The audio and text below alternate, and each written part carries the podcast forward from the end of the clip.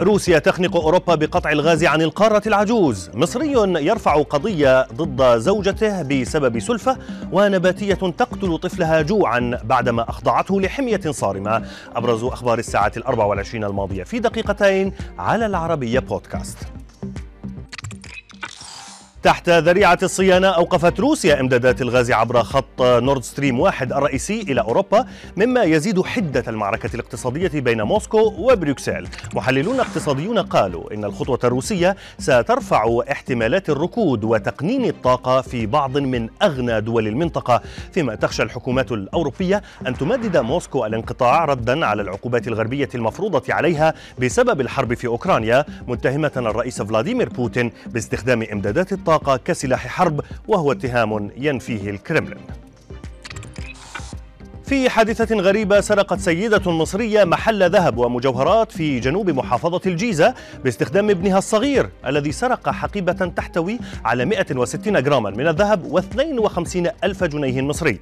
السلطات الأمنية أعلنت أنها تمكنت من ضبط السيدة وطفلها بعدما وضعت خطة تركزت على فحص كاميرات المراقبة بخطوط السير المحتملة للمشتبه بها وابنها مشيرة إلى أن الأم استعانت بابنتها التي انتظرتها خارج المحل لتتولى عمل عملية التأمين فيما يتولى رب الأسرة بيع المسروقات بأحد محلات الذهب.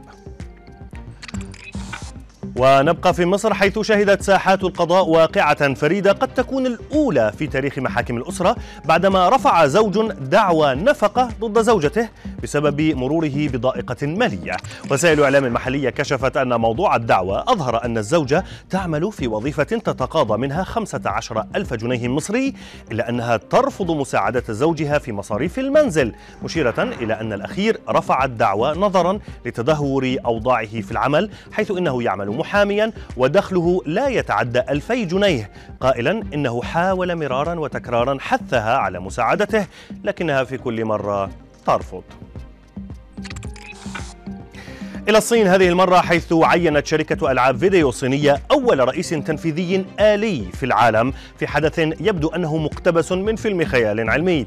تقارير محلية كشفت أن الروبوت الأنثوي الافتراضي الذي يعمل بالذكاء الاصطناعي والمسمى السيدة تانغ يو سيكون مسؤولا عن الإشراف على العمليات في شركة فوجيان المختصة بتطوير وتشغيل ألعاب عبر الإنترنت وإنشاء تطبيقات للهاتف المحمول. فيما أوضحت الشركة الشهيرة أن السيدة تانغ ستعمل يعمل على تبسيط تدفق العمليات وتحسين جودة مهام العمل وتحسين سرعة التنفيذ. في خبرنا الأخير الذي قد يصدم الكثيرين قررت محكمة أمريكية معاقبة امرأة نباتية بالسجن مدى الحياة بتهمة ارتكاب جريمة قتل رضيعها بسبب حمية صارمة طبقتها عليه منذ ولادته. المحكمة وجهت للأم تهما عدة تشمل القتل العمد من الدرجة الأولى وإساءة معاملة طفلها والقتل غير العمد والإهمال. فيما قال المحققون إن الجانية أخبرتهم أن أسرتها لا تأكل سوى الفواكه والخضروات النيئة وأن طفلها كان يرضع رضاعة طبيعية. مشيرين إلى أن وزن الطفل البالغ من العمر 18 شهرا لا يتجاوز 7 كيلوغرامات وكان بحجم طفل يبلغ من العمر سبعة أشهر فقط عندما توفي في 2019